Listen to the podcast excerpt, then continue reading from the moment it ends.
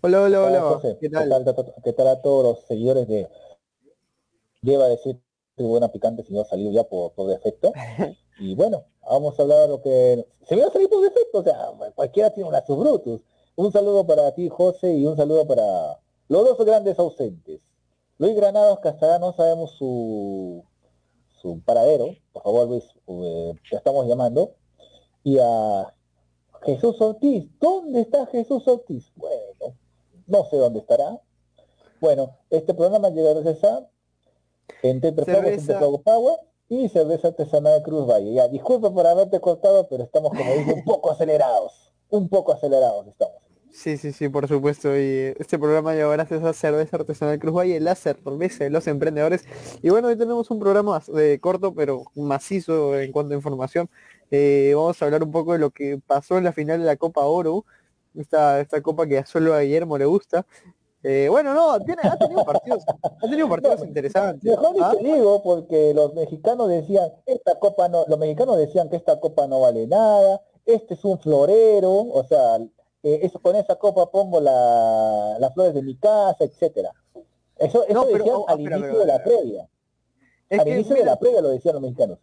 Sí, vamos a la copa, o sea, es que, mira, eh, o sea, la copa el nivel, es, bajo. El nivel es bajo. La, final era la esperada México-Estados Unidos. Hubieron partidos bastante interesantes. Me gustó el desempeño de Canadá, que no veía una Canadá así desde hace mucho tiempo. Y también, pero, o sea, mira, vas eh, a CONCACAF, la final cuál es? Casi siempre, México, México, Estados Unidos. Pero pero y, con su época dorada que tuvo, nunca jugó una final de CONCACAF. O sea, en la época de que Keylor Navas con José Luis Pinto nunca llegaron a una final. Pero escúchame, pero tú haces Comeol y cuáles son los posibles candidatos al título, Brasil y Argentina.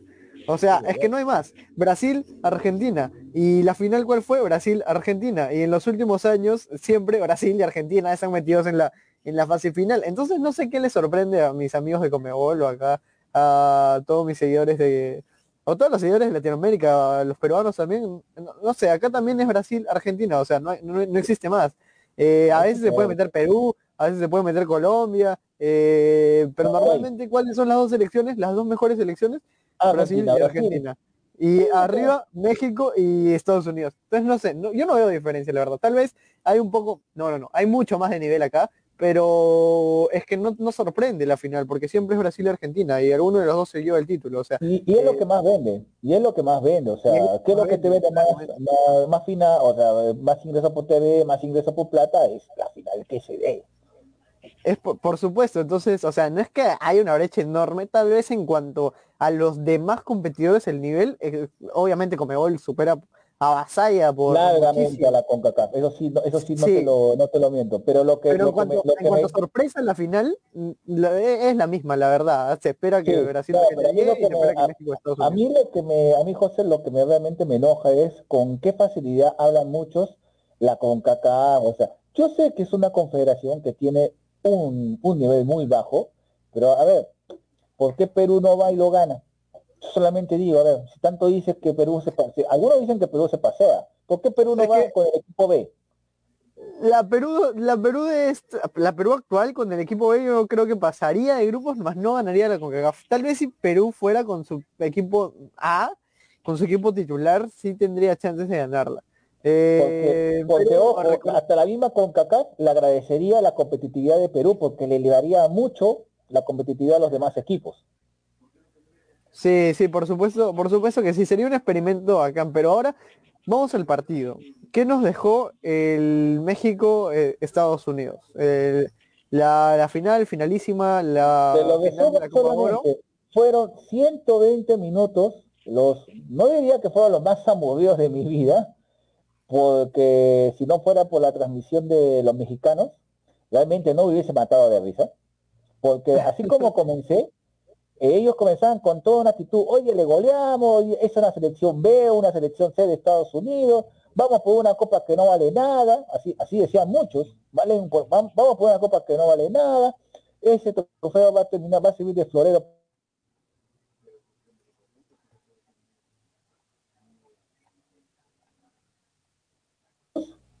no hubo goles. Eh, después, como se dice, fueron al tiempo extra y no había goles, hasta que llegó una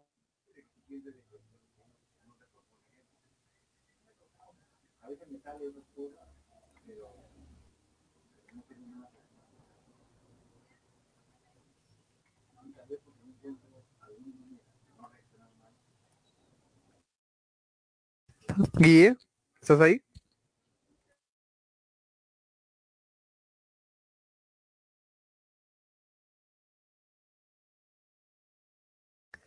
Bueno, parece que Guillermo Rojas está teniendo algunos problemas de, conexión. Eh, así que vamos a continuar con lo que creo que, iba a, comentar. Eh, bueno, la final de la Copa Oro, ¿no?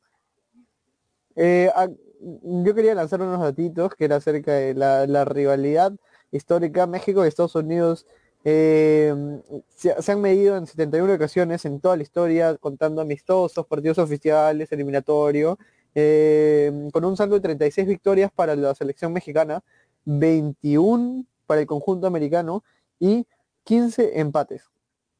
El, Tri eh, ha marcado 144 goles y el cuadro americano ha marcado 84 tantos.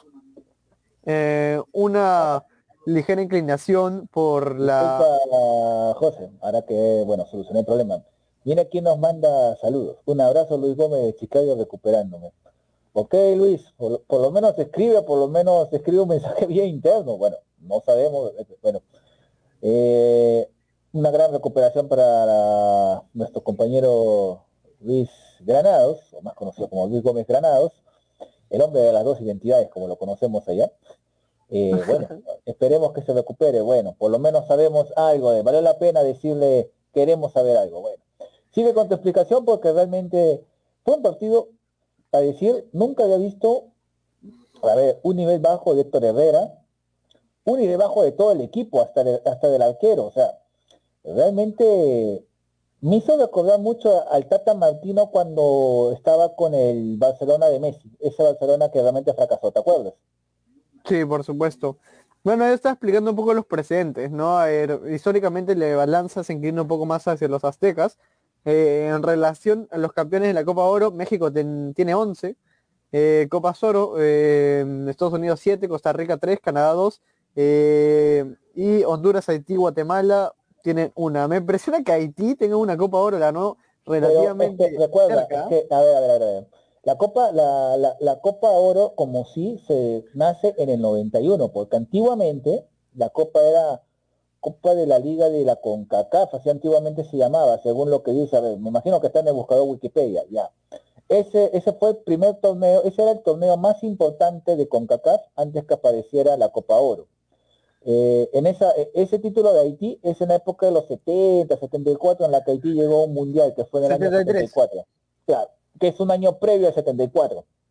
Ahí en esa época todavía el fútbol no era como se dice, bueno, si tanto dice Perú, Perú tiene el tercer puesto de la Copa Oro en, en el año 2000. 2000, ojo, ahí no hay, ojo, ahí no hay partido de tercer puesto, te voy diciendo, no es como acá. El cuarto puesto, el cuarto puesto. Cuarto puesto tiene Perú en el 2000. No hay, no, no hay partido, ahí solamente es de acuerdo al cómputo general de puntos que hagas, te ubicas, si es que no llegas a la final. Ahí lo que vale solamente es el campeón. Bueno, eh, eh, bueno, Perú la participación que fue, recordemos esa selección de Reynoso y tal, malísima, malísima esa selección, ¿no? Nos eliminó Colombia, pero se complicaron con rivales relativamente sencillos. Ah, eh, no me hagas recordar porque yo, bueno, yo me acuerdo claro porque yo tenía en esa época 15 años, me acuerdo hasta ahora. me acuerdo que jugamos con Haití, con Honduras, creo. Yo me acuerdo, mira, yo me acuerdo de ese partido que el cachete Zúñiga lo habían traspasado al, al Coventry City estaba Walter la, Macha Ceballos como lateral, después nunca más jugó en la selección, pero estaba Roberto Holsen, estaba Waldir, o sea, estaban varios de acá de fútbol peruano, y me acuerdo claramente que no le metíamos gol al arcoíris a, a Haití, Haití al contrario le malgugó y después, como sea, se le empató y realmente fue pésimo. Y después en la siguiente partida perdimos contra Estados Unidos. Es cierto, Perú, pero en el siguiente partido que fue contra Honduras, ahí recién reaccionamos 5 a 3. Después perdimos con Ecuador, digo con Casi pierde, ¿no? Sí, pues. Sí, sí, por supuesto. Fue relativa, o sea, esa participación fue pobre, te voy diciendo. Ahora, si alguna vez la CONCACAF invita a Perú, yo creo que debíamos ir con un equipo B, pero un equipo B, B, o sea, muy bueno, pues, o sea, y si lo quiere ganar, yo diría que tendría que ir con el equipo A. Sí, indudablemente, porque Perú está en todas las condiciones de ganar esa copa, la verdad. No tienen, si es que apabulla a México, que no es un realidad tan difícil, yo lo pondría al nivel de, Uruguay, Colombia. Eh, y bueno, si es que pasa a Estados Unidos, es que Estados Unidos ahorita está muy fuerte. La verdad tiene jugadores. es, un equipo, y es un equipo B y C que realmente me ha dejado atónito no, este, equipo. Eh, este tiene equipo. Variantes, este jóvenes. No, y lo más chistoso, es de la liga que muchos menosprecian. Es la liga de, la, MLS, con mucho. O sea, un saludo para Jesús Ortiz, que es uno de los que no le gusta la MLS, siempre, y él lo dice abiertamente, no le gusta la MLS, pero la cantidad de... ¿Sabes cuántos jugadores de la MLS se han ido a Europa? Sí, eh, eh, sí, pero, o sea, hay que decirlo. Yo, para mí la Liga Mexicana... Pero tampoco le va a una liga top. O sea, ahí también le pongo el parche. No están yendo a una liga top, están yendo a, a, equipo de, de ligas 2, 3, o sea, de, de Europa, pero por lo menos ya están en Europa. Cosa que acá en Perú, si tú dices, por ejemplo, a ver, si Aldo Corso se va, por ejemplo, al, a ver, ¿qué equipo? Al, a un equipo de la, de la, a, una, a un equipo de Austria, a un equipo de Noruega, lo matan acá, o sea, con o sea, lo matan, lo van a matar. ¿Qué por qué te vas ahí, ahí te vas a empolvar? ¿Te acuerdas cuando estuvo Edison Flores en Dinamarca? Lo mataron, lo mataron. Sí, por supuesto. Bueno, eh, y yendo directamente al, partido, ¿cómo eh, viste el partido? sí, claro, no hubo goles hasta el tiempo suplementario, pero un repaso general. ¿En qué minuto llegó el gol? En el minuto 118. Sí, sí, sí. Y no, ¿sabes qué? Quería resaltar una cosita más. Eh, haciendo una comparación entre la Copa Oro y la Copa América, la organización de la Copa Oro es infinitamente mejor. ¿Cómo se organiza? bueno, con CACAF. Eso sí, eso sí. Por, eso que yo también diría que sería un buen estímulo para los equipos de Sudamérica y, o sea, ir a jugar ese torneo de la CONCACAF, porque realmente la cantidad de plata que se mueve me he quedado impresionado. Se mueve plata y es que esto es muy ordenado, como o sea, este partido se juega a esta hora, en tal fecha, en tal estadio, con tal aforo, con todo preparado, con días de antelación. Y eso, y, eso, eso que no te he contado lo que, bueno, Tribuna Picante estuvo acreditado en la, en todas las, en todas las, en todas las conferencias de prensa, está en nuestro canal de Twitch. Eh, y realmente te decían, tal hora comienza, a tal hora comenzaba. O sea, si me decían 4 de la tarde conferencia de prensa, a las 4 de la tarde me mandaban el link, me mandaban la ojo, ni siquiera me lo ni siquiera lo mandaban lo mandaban al correo corporativo y encima le mandaban a los celulares de la, bueno, de los que estábamos acreditados, en este caso el, director Paulo y mi persona. Y realmente ¿Quién mandó las preguntas, no? No, o sea, eh, o sea, como éramos prensa de Sudamérica, los que tienen primera prioridad son México, o sea, son dentro de la CONCACAF. Ya cuando era un partido muy bajo, ahí recién podíamos meter, inclusive me di el lujo de, hacer una pregunta en inglés a la selección canadiense. Uy, no seguía internacional, no, es que, a ver, lo que pasa es que ahí también te das cuenta que hay dos mundos distintos. El latino te pregunta hasta por los codos versus los, los americanos y los canadienses. Mira, una conferencia de prensa de un jugador canadiense, ¿sabes cuánto tiempo duraba? Dos minutos. Dos minutos. En cambio de cualquier, o sea, de un guatemalteco, de un hondureño, ¿sabes cuánto duraba la conferencia de un jugador? 10 a 15 minutos. O sea, te hacían preguntas hasta decir basta. En cambio, cuando se enfrentaba, por ejemplo, uno de Centroamérica contra Estados Unidos o con Canadá, ah, o sea, era como decir, o sea, el que se alentaba a, preguntarle a los gringos realmente, porque también había mexicanos que realmente, que, o sea, muy bien hablaban inglés, o sea, parecían gringos, gringos, gringos originales. Ojo, y el entrenador de Estados Unidos, excelente, excelentísima gente. No es que no quiera decir, pero debería, algunos técnicos acá en Sudamérica deberían aprender algo, algo de buenos modales, porque realmente el director técnico de los Estados Unidos, qué educado es, muy educado. Nunca he visto, o sea, un técnico muy educado. Hasta el Tata Martino me pareció muy educado. Para ser argentino me pareció muy educado para responder, porque cuando fue a la conferencia de prensa, ¿sabes quién fue el primero que inicia la conferencia de prensa? Ni bien terminó el partido, todo. El primero que se presentó contra todo pronóstico fue el Tata Martino y estuvo con, con la prensa ocho minutos, exactito. Y el hombre estaba serio, eh, sí, hemos perdido, no, no me parece fracaso. De frente le preguntaron, ¿usted cree que es un fracaso? O la otra pregunta fue, ¿usted cree que debe renunciar? O sea, de frente, le dijeron, yo me quedé, yo me quedé impresionado. Ahora sí creo que la prensa mexicana es más, o sea, eh, o sea, no es como comparar con el medio peruano, pero realmente los mexicanos son de contra fastidiosos, porque si te va mal con la selección mexicana, no te la perdonan ya estaban pidiendo dimisión, hasta inclusive algunos medios ya estaban proponiendo técnico. ¿Y tú sabes a quién habían propuesto? ¿Quién? A Juan Reynoso. Ah, Juan Reynoso. Sí. Podría ser. O sea, yo me quedé ya impresionado, o sea, ya me, o sea, ojo que no sería nada descabellado también verlo a Juan Reynoso eh, con la dirigiendo de la selección azteca. Sí, por supuesto que no, podría ser una posibilidad.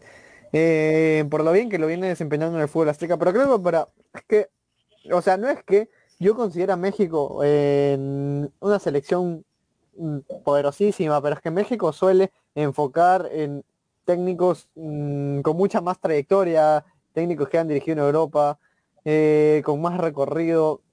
Eh, en parte, bueno, eso se debe, ¿no? Su nivel en el top, creo, está en el puesto 11 a nivel de la FIFA, pero eso, bueno, Sabemos que es por lo, de acuerdo a los récords de eh, partidos ganados, partidos perdidos. Es, también igual que nosotros, que también llegamos una vez a ser de top 10, o sea, eso también igual. Sí, no, por supuesto. Pero es que México tiene la posibilidad de mantenerse ahí porque es que juega con rivales accesibles, hay que decirlo, juega y entonces eso favorece eh, pues, su, récord.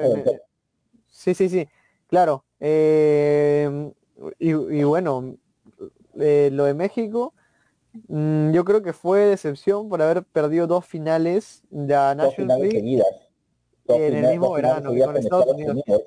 Y, la, Estados Unidos se comprendo, comprendo la de National League porque en National League sí. fue con su con su gente, fue con Pulisic, con McKinney, fue con, o sea, fue con la gente top top y ese fue un partidazo, yo lo vi. Fue un partidazo, fue un partidazo muy peleado. se nota la diferencia, se nota la diferencia de un americano que tiene, que ya llega con el bagaje de fútbol europeo, no, versus, este equipo que era prácticamente, me atrevería a decir que era universitario. Este equipo de Estados Unidos era a excepción de Sardes, a excepción de Sardes, que creo que era el de experiencia ahí, eh, todo, todos eran demasiado jóvenes, incluso el arquero me parece que tiene 21. Por eso, era universitaria, fútbol universitario eran prácticamente y parte de la MLS decían de la decían que iban a ingresar a la MLS o sea para Estados para eh, para México es una humillación. Porque en, en, la, en la primera final por la liga de por la liga de naciones de la Concacaf te gana el equipo A y te ganó sin atenuantes. O sea ni siquiera para criticar o sea se dieron de tú a tú pero esta con el mismo equipo, o sea, con el equipo A, con ese mismo equipo, a excepción de la baja de Memo Ochoa, pero un arquero no te hace la diferencia, porque Memo Ochoa está, se nota la diferencia que está No, pero también tuvieron, tuvieron unas cinco bajas importantes, bueno, cuatro. Eh, Diego Laines, eh, jugador del, Real Betis, eh, el Memo Ochoa, el Chucky Lozano, son jugadores importantes. Sí, pero Chucky Lozano se lesionó y tenía que regresar sí o sí a Europa. Sí, por supuesto. Europa. también no, o sea, o sea, es que, ¿cuál es el problema de, mexicano, de fútbol, de futbolista mexicano? Es que sabe de que si se, ojo, es que también la fecha en la que programaron la Liga de la Copa de Oro, Copa Oro, es una fecha peor, o sea, la, o sea, ahí también le hago crítica, crítica a la CONCACAF, Yo soy, yo, yo, bueno, yo en mi humilde opinión tuvo que haber sido a la par de Eurocopa, Copa América y CONCACAF. Para los que nos gusta el fútbol, tú te dices, comienza en la, en la mañana tarde con eh, Eurocopa, después empalmo con la Copa América y la termino con la Copa Oro. ¿Por qué? Porque se traslapó, se traslapó el tiempo de vacaciones y se traslapó también el, el tiempo de pretemporada. Y para muchos, y en eso, y en eso fue lo que dijo Keylor Navas, que por qué no fue a jugar la Copa Oro, es porque tiene que enfrentarse a Donnarumma en su equipo. O sea, si él se iba a jugar la Copa Oro, él iba, él iba a regresar con una semana por detrás de la pretemporada. Y no iba a llegar, o sea, y no iba a estar a la par con Donnarumma, porque tú sabes que en Europa, sobre todo en el puesto de arquero que es jodido para Keylor Navas, no le iban a dar chance, le iban a dar chance más al italiano que a él. Y por eso él decidió quedarse en la pretemporada. Igual también le pasa a Laines. O sea, el jugador mexicano, hay que ser sinceros, en Europa el jugador mexicano no le tiene mm, paciencia como un, como un sudamericano, porque sabe lo que, lo, que, lo que da un sudamericano versus un mexicano. Por más que México tenga una liga top, excelentes jugadores todos, pero igual, o sea, pasa Europa, es un, es un jugador más. No hay muchísimos mexicanos top en Europa. ¿eh? Por eso te digo, pero, o sea, eh, también es problema de pasaporte. O sea, por ejemplo, Andrés Guardado, para mí hasta ahora mi admiración porque lleva más de 10 años en, la, en Europa y, sigue todavía en buen nivel. Sí, sí, sí, sí hay algunas excepciones, ¿no? Igual, por ejemplo, me parece que también inflan mucho los jugadores mexicanos. Eh, por ejemplo, Chicharito Hernández no me parecía la gran cosa. Y jugó en equipos top Real Madrid, Manchester United, Newcastle. No, Newcastle no jugó, en, eh, jugó en el Aston Villa. Jugó en Aston Villa, eh, no, Aston Villa y me parece en el West Ham. Pero también donde, donde ahí vi el mejor Chicharito Hernández fue en el Valle de Leverkusen. Para mí fue su mejor versión. Sí, no, y bueno, hay de todo, ¿no? De todas maneras me parece que Estados Unidos, este equipo, tiene futuro. Pero el equipo de hoy de Estados Unidos con McKinney, Pulisic, Sargent, es que es un equipazo e incluso podría estar en cuartos de final del mundial, ¿ah? Que es muy bueno. Ah, lo firma. Sí, sí, sí, Con el técnico, el técnico, el técnico lo hace, lo hace funcionar muy bien. Es el equipo más competitivo con CACAF, el de Estados Unidos. Este Estados Unidos, ¿no? Que está... ojo, que este equipo de, ojo que este equipo de Estados Unidos, ahora, mira, no clasificó al último mundial, por diferencia de goles. Y creo que ese golpe de no clasificar al Mundial hizo prácticamente dar el salto de calidad. Sí. Eh, ¿Tú sabes por qué Serginho Dex no está, o sea, no juega para Estados Unidos? Ah, hay un problema todavía. Lo que pasa es que también es, ¿cómo diríamos esto? Eh, tiene todavía la esperanza de que lo van a, ya sabes, por la típica. Tengo todavía la espera, así como le pasó a la Padula, pues, algo así. Pero de todas maneras, eh, ha jugado un amistoso, me parece que ha jugado algunos amistosos. De todas me gustaría verlo en el equipo principal de Estados Unidos, hacer Gino Dest. Muy, muy interesante.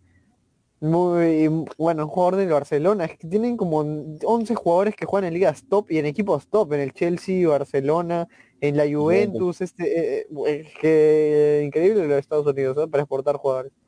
Muy bueno. no, no, no, o sea, eh, no, hay que, no, hay que, no hay que desmerecer, por más que muchos critican a la MLS, pero yo siempre lo he dicho, la MLS no será una liga top, no es una liga top, pero es una liga formadora.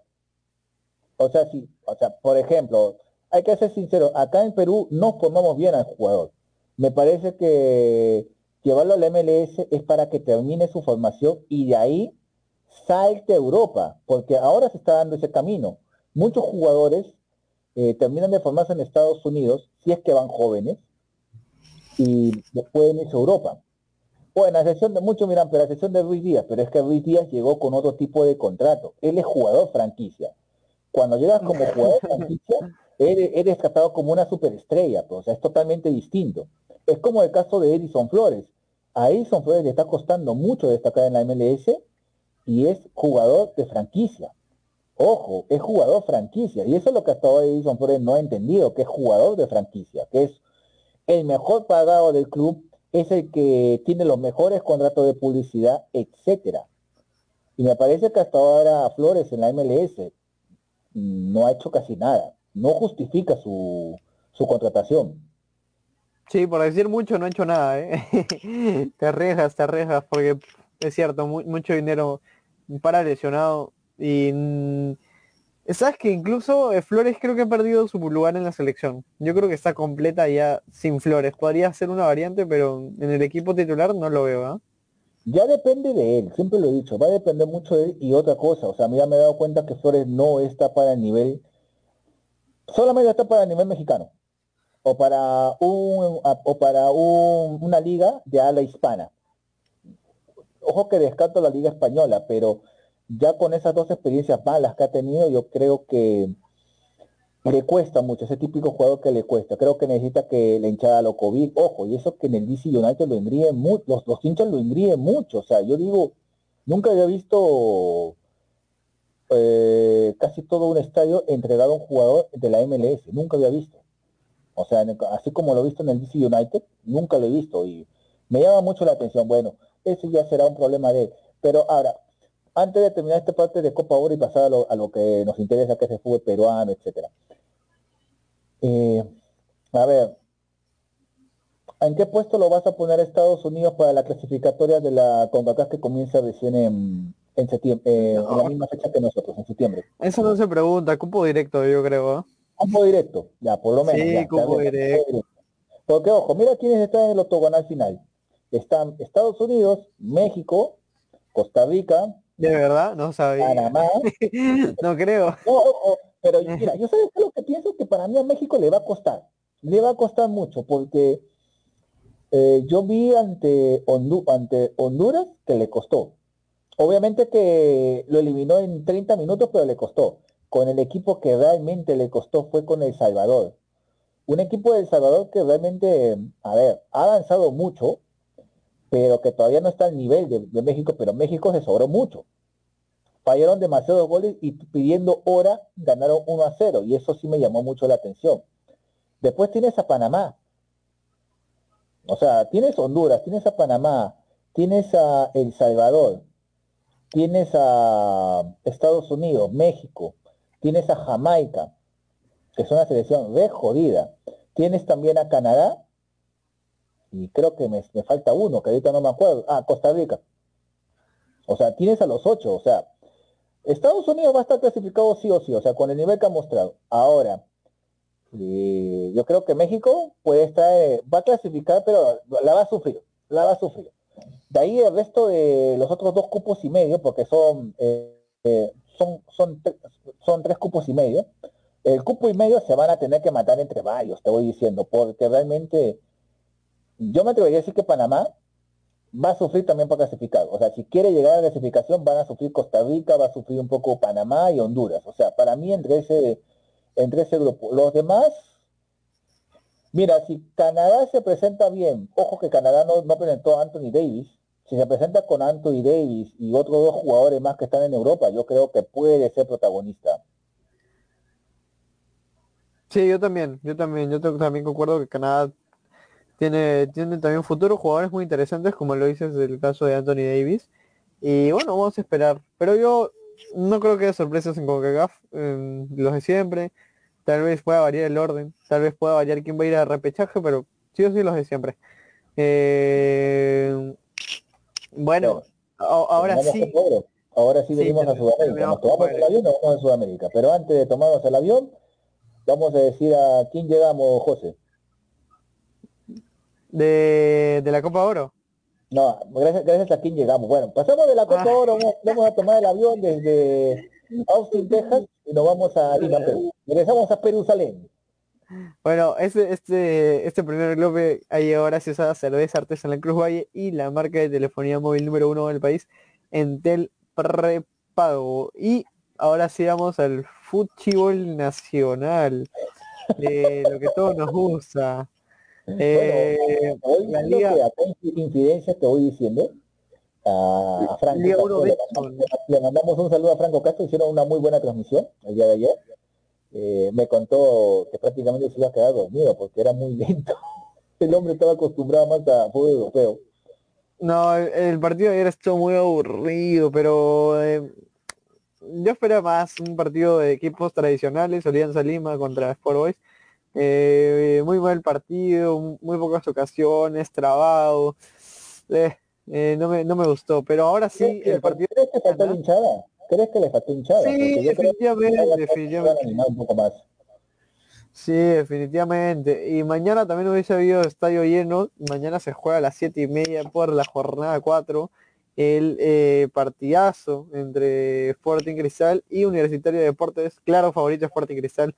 Pero esos partidos, ojo, no es clásico, ¿ah? o sea, sí es clásico, pero no es el Es un clásico. clásico moderno, o sea, es, o sea, Es que es un clasiquito, es un- que- es que la, es que la palabra clave clásico Es, mu- la- es que clásico es muy grande. Es, no, es que clásico es Alianza U. Es que Clásico es Alianza U, no hay, no hay más. la sociedad peruana y la sociedad futbolística peruana no sabe definir qué es un clásico. Piensan que, con el respeto que le tengo a la U Alianza, obviamente es el clásico nacional, no lo voy a negar, pero niegan los otros clásicos que hay, que es el clásico de Sur, que es el que Cienciano y, Are- y Melgar de Arequipa, el clásico de Trujillo, Alguien el clásico del sur. Bueno, el clásico trujillano. Vallejo. No, ojo, el clásico del sur, mira, yo te he dicho que yo, mira, yo he ido a Arequipa y realmente la cantidad de hinchas que van a ver a Melgar y a Cienciano cuando se enfrentan es abismal, se llena el estadio. el clásico del norte. Aurich con quién? Bueno, eh, eh, el viejo clásico del norte es Auris con, Ma- con Manucci, también tienes el clásico, el otro clásico del norte que es de eh, Alianza, digo, de Grau con Juan Auris. Como también los Mm. otros clásicos del norte de, de- de Piura, como son el clásico entre Torino de Talara y Atlético Grau y el otro entre Alianza, Alianza Atlético y, bueno, ese sí es el clásico de Piura neto neto porque están cerca, ese, ese clásico de la ciudad, yo me atrevería a decir entre Grau de Piura y Atlético de Suyana, pero lamentablemente acá no se le ha dado la difusión, no se le ha dado el peso debido, pues bueno, eso ya depende de Podría cada uno. decirse, pero es que es que es, inevitable eh, Claro, decir que las claro. dos hinchadas más grandes del Claro, país. es que, es que eso no lo puedo enfrentar- negar, pero que es que lo que pasa es que acá no hemos tenido una cultura futbolera como la tiene en Argentina. En Argentina saben cada uno cuáles son los espacios de su clásico, o sea, O en Brasil, en Brasil clásico, eh, el Grenal del Inter contra Gremio, eh, Sao Paulo, Ajá. el Fla Flu, el Flamengo contra O sea, Fluminense. claro, claro, a eso me refiero, pues. En cambio acá solamente nos han vendido que el mayor clásico, y es en parte culpa de nosotros que lo hemos creído, con eso no tengo nada en contra de los del clásico, de- de- del clásico de fútbol peruano, pero es que me han vendido que lo más grande es Alianza U, y que, y que el mundo se paraliza. Yo digo, yo no veo, o sea, cuando dicen el mundo se paraliza, yo no lo veo como, yo no lo veo como un Boca River, o sea, te soy sincero, o sea, yo he hecho la comparación de las crudas comparaciones y, y no es así, o sea, yo no, yo lo veo así, o sea, lo veo así, he hecho cobertura, todo, pero realmente eh, no lo veo así. Bueno, algunos miran que estoy loco, todo, pero es una humilde opinión, pero igual respeto, respeto a las costumbres. Ahora, este clásico moderno, como lo denominan, que es entre la U y Cristal, sí, se ha vuelto clásico, ¿no? O sea, no hay que, o sea, se porque, más? ¿La U- porque ha dejado, ha, dej- la U ha Cristal? dejado, ha dejado jugadas, por ejemplo, o sea, ha dejado jugadas, o sea, Ha dejado partidos bacanes. Sí, sí, sí. sí, ¿La U. Cristal o la U Alianza? No, la U Cristal, perdón, la U Cristal o Alianza Cristal. Yo creo que la U Cristal, me- o sea, a mí personalmente, bueno, cuando yo era, o sea, cuando iba al estadio de pequeño, eh, siempre lo digo, era U eh, era siempre la, la U con Cristal, era espectacular. A ver, yo me acuerdo, mira, yo tenía ahí, ¿qué edad tenía? Claro, la única vez que le vi a Ñol Solano fallar un penal. Los que digan que Ñol Solano fallaba penales, fue la única vez que yo lo vi en el estadio, que Pero- fue el año 95. 95 Pero, a ver, tú me dices que la U Cristal, pero la, el partido entre la U Cristal está a años luz de ser tan Ah, no, pues claro, eso sí, pero, sí, Da pero, años luz. pero a años luz eso sí, te, eso sí te lo firmo, pero de que, a ver, si tú me dices U Cristal o Alianza Cristal, me quedo más con el U Cristal, porque me ha dejado siempre imágenes, a mí personalmente me ha dejado más imágenes, o sea, ¿Tú crees me ha que es más parejo? partidos. Sí, pienso eso. O que la, la- el Cristal se crece con la U, o que la U, no sé, se- No, se- Cristal se crece más con la U, eso siempre lo Cristal se firmo. crece con la U. Sí, siempre, siempre ha sido así. O sea, yo, yo, tengo esa, yo tengo esa sensación que, que, Cristal siempre se crece con la U. Bueno, pero ahorita, ahorita futbolísticamente hablando, Cristal es más que la U, más puntos, campeón, campeón nacional. ahí es cuando, ahí es cuando hay que tener miedo, porque, a ver, yo me acuerdo que en ese año 95, cuando la U venía mal, y Cristal venía archi favorito, en toda esa temporada 95, no le ganó tuvo que esperar hasta la temporada 98 para ganarle, porque ni en la temporada 97 le ganó. Fue una larga paternidad que le tuvo la U. Y yo hasta ahora me acuerdo claramente, año 95, liguilla del 95, ahí tenía 10 años, mi papá me llevó al estadio, fuimos a, a la tribuna oriente, me acuerdo hasta ahora clarito, porque para comenzar mi papá para llevar al estadio fue algo loco. Hasta ahora me acuerdo como si fuera ayer tuve que hacer mi tarea, no sé, no sé qué negociado tuve que hacer con mi abogado que al final me llevó. La cosa fue que yo al final casi termino siendo hincha de la U, porque terminé aplaudiendo la U. O sea, yo fui con las ganas de ver a Cristal, pero terminé aplaudiendo la U. Y con eso no quiero decir que soy hincha de la U. Eh, soy hincha del Deportivo Municipal, pero eso ya queda en un segundo plano. Pero realmente ese partido de la U fue espectacular. Le salió de todo. Ahí fue, a ver, para decirte que Guadalupe, Lucho Guadalupe, el hombre de la fe, era delantero en esa época, era delantero. Y yo me acuerdo claramente hasta ahora, eh, el primer gol de la, el primer gol de, de, pelota parada, gol, gol de Ferrari, creo que fue, no, Ferrari Ferrari, después, la expulsión de Álvaro Barco, con, con el ojo, y fue la primera vez que le vi a Chorri Palacios, a Roberto Palacios, la primera vez que le vi que lo expulsaban en su vida. Álvaro Barco lo hizo que se expulsaran, se agarraban a puñetes, los dos. Después viene, hasta ahora me acuerdo, saque de saque de largo de claro. Después viene el penal de, de la, de, que falló que falló Ñol y que lo tapó Héctor Martín Yupanqui y lo tapó espectacular, eh, o sea, hasta ahora me acuerdo, y después viene el gol de Alex Rossi. Ya, ya estás para la vacunación, ¿eh? No, no, pero yo hasta ahora me acuerdo esa, porque mira, Alex Rossi o sea, llega de un corner, no me acuerdo de central quién, quién lo despejó, Alex Rossi la toma desde su área y se tira una carrera de 100 metros planos en la que Jorge Soto nunca lo alcanzó. Soto, Soto y Rossi peleándose, ambos por la pelota. ¿Y qué hizo? Eh, Rossi cuando ya acostado estaba Soto que le quería quitar la pelota y ahí tenía frente a Valerio. ¿Qué hace? Con, eh, con pierna cambiada, se lo sombrea y fue un golazo. Pues, o sea, ese día yo también grité el gol, o sea, me importaba Pepino que, que jugaba Cristal. Yo, o sea, vine con ganas de ver a Cristal y terminé viendo a la U. Y fue el mejor partido que le vi a la U en esa época. Y fue espectacular. O sea, siempre me acuerdo de ese partido, yo digo, siempre cuando Cristal llega favorito ante la U, la U se crece. Ahora, han pasado ya muchos años, más de 25 años, y yo creo que ahorita, mira, si tú me dices ahorita, ¿Quién gana? Yo digo, hasta, para mí hasta ahora gana Cristal. ¿Por qué? No le tengo fe a esta U. Y no le tengo fe por, el, por, el, técnico, porque Comiso no inspira. O sea, si comparo a, ese, a, esa U que yo te dije que vi, que ¿quién era el técnico? Era Marcarián. No, ¿quién era? No, era... Claro, era, Marcarián. Era Marcarián. Era Marcarián. Era Marcarián contra Oblitas, año 95. Era Marcarián. Y ahora, entre Marcariano y Comiso, ¿quién te inspira un poquito más de confianza? ¿Marcariano o Comiso? Comiso, definitivamente. comiso, claramente comiso. No, comiso se veía bien, hermano, por, por dignidad. No, no, comiso. No, o sea, si tiene, si tiene que ir comiso, o sea, si, si fuese otro técnico, yo diría que pueda, que puede, que pueda haber esa vergüenza deportiva, pero ahorita por el técnico yo creo que no. Eh, por técnico no. Ahora, por jugadores, Puede hacer que saquen vergüenza deportiva los de la U. Puede hacer que saquen vergüenza deportiva. Si es que las cosas hubiesen sido con público comiso, ya estaría ya con la presión en la cabeza, ¿tú crees? Sí, ya lo hubiesen votado. Hasta me atrevería a decir que hubiesen ido a su casa o al mismo camerino o la hinchada de la trinchera norte apretado. Eso sí te lo firmo. Bueno, y allá para terminar, eh, hablando del partido, Ah, por cierto, hay clásico del sur, me ha hecho acordar el, me ha hecho acordar Guillermo, eh, que el 15 de septiembre, 15 de septiembre, márcalo Guillermo, todo por quién le vas a hacer fuerza. Supongo ah, que por por Melgar o o por, o por, o por Cienciano, Sí. Yo creo que Melgar, le vas a hacer fuerza a Melgar, ¿no? obviamente. ¿Y por, ¿Y por qué esa afinidad por Melgar, eh, mi querido Ah, Guillermo? bueno, eh, bueno, bueno, a ver, ¿cómo lo digo? Lo que pasa es De- que, bueno, delátate. eh, lo que pasa es que cuando mi abuela, bueno, mi, mi abuela que hace ya más de un año falleció, mi mamita, como le digo, eh, se cayó.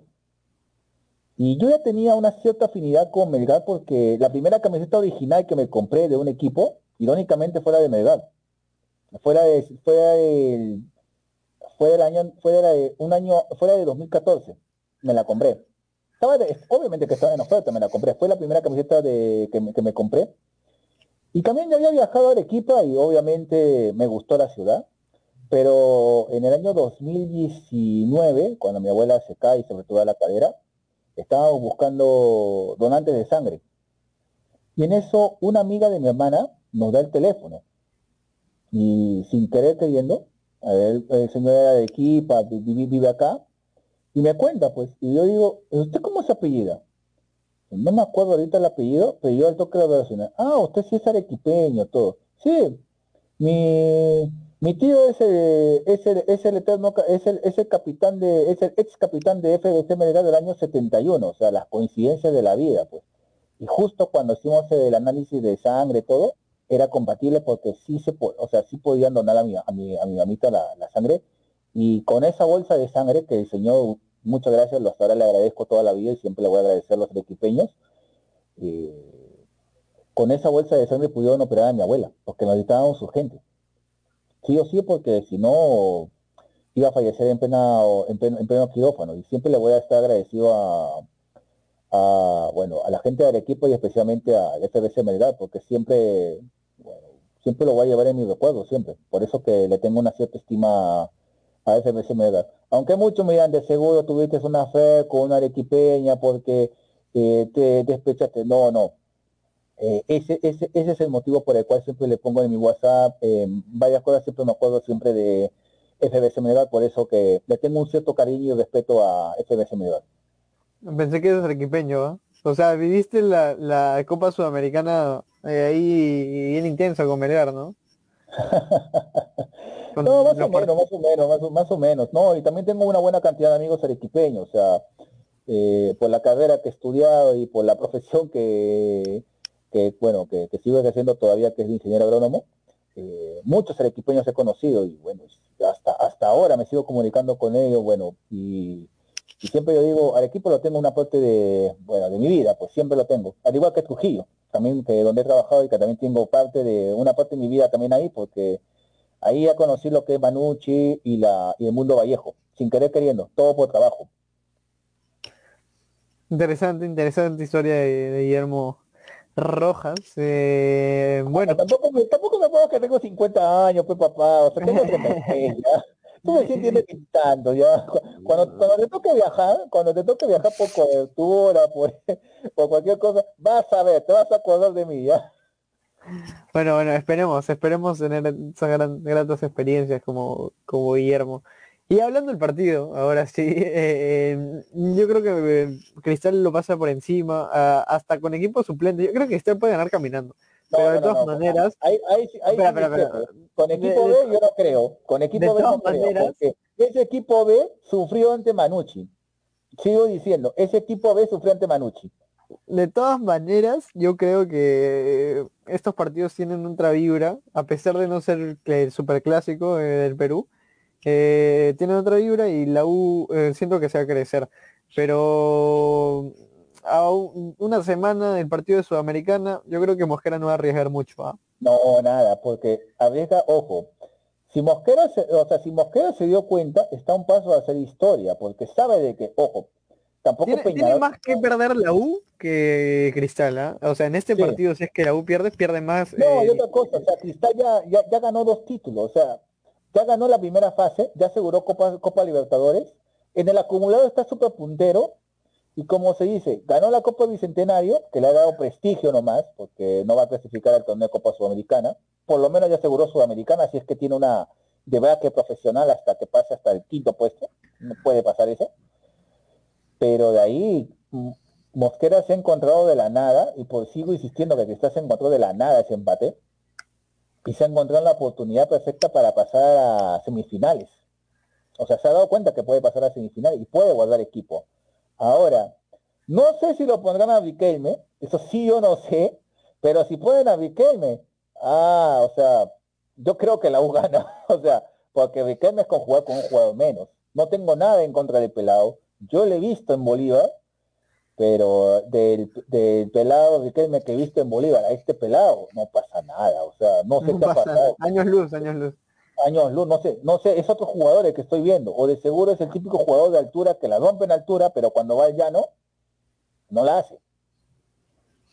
Bueno, con esto, con estas declaraciones del gran Guillermo, pensamos que este programa iba a ser corto, pero tuvo su extensión, entonces entonces, eh, ha sido un placer tener esta conversación contigo, Guillermo. Muchísimas gracias. Antes de terminar, de terminar a ver, ¿tú quién dale, dale. vas a la U o a, Cristal? Yo sinceramente mañana quiero que gane la U. ¿no? Mm, de, siendo sincero, estoy un poco aburrido como fan del fútbol. Eh, ah, la de la hegemonía de Cristal. No te, gusta, no te gustan las hegemonías, o sea, a, Mario le gusta el movimiento de Madrid, de Madrid Barcelona, pero a nadie le gusta este movimiento de cristal, o sea, no los entiendo. Sí, no, es que, es que mm, no se siente, ponte que Alianza estuviera puntero, que la U estuviera puntero, eh, no es lo mismo con Cristal. Siento que, de verdad, yo quisiera que la U, aparte para que la U salga de un de un pozo en el que está metido, que es eh, el pozo se llama comiso, y quisiera que salga no por comiso, sino por la institución y por los jugadores. Eh, ganar esto no significa mucho en cuanto a puntos ni en, en cuanto a nada, pero yo creo que va a ser un, gran salto anímico. Un salto anímico. Por supuesto. razón. Lo que sigo insistiendo, para mí, uy, la, la U y la Alianza, los técnicos no están a nivel de los clubes. Ambos no están a nivel de los clubes. Sí, sí, sí, sí, por supuesto. Eh, y bueno, ya, ya con eso, vamos usted a esperar nomás. Pero, no, o sea, pero no sé quién gana, o sea, para ti gana Cristal. Para mí gana Cristal. Sí, sí, para mí gana Cristal. Yo me hay que recordar que un empate. Yo me debería que va a ser un empate. ¿Un pronóstico? Porque, a ver, si Mosquera va a guardar gente, aunque, bueno, es fútbol peruano, pues como te digo, o sea, a ver, es que Lisa, o sea, los reemplazantes de, o sea, los, delanteros suplentes tampoco son tan malos, o sea, se han destacado y eso, y eso lo, y eso lo vimos en la final de la de la Copa Bicentenario en la que Elisa, desde el banco, anotó los dos goles. Sí, anotó los dos goles. Y ojo, y este cristal por lo que se caracteriza es que si le empatan al, al, al minuto, a los dos minutos, sí o sí te liquida, porque si Cristal no metía ese gol ante Manucci, yo creo que Manucci y Cristal se iban a penales. Yo te lo firmo. Se iban a penales y ahí sí Manucci era favorito en los penales. Muy buenos tiradores tenía. No, pero bueno, ya se dieron las cosas así. Y sí, se dieron las cosas así. E, por, eso que por eso que Mosquera le estudió bien ese Manucci y anotó el gol inmediatamente. Y también creo que eso le puede, le puede pasar factura con, con, la, con la U. Si la U le hace un partido, le empata al minuto, ellos tienen que a, los segundos le tienen que dar vuelta. O sea, Cristal ese como ese típico, a ver, si lo comparamos con un boxeador o como, a ver, a ver, como Dragon Ball Z ya, para, para estar a la par tú y yo, ¿ya? Es como cuando una cosa es pelear con Mr. Satan y otra cosa es pelear con Vegeta. Algo así, más o menos te la firmo, ¿ya? Más o menos es la comparación, ¿ya?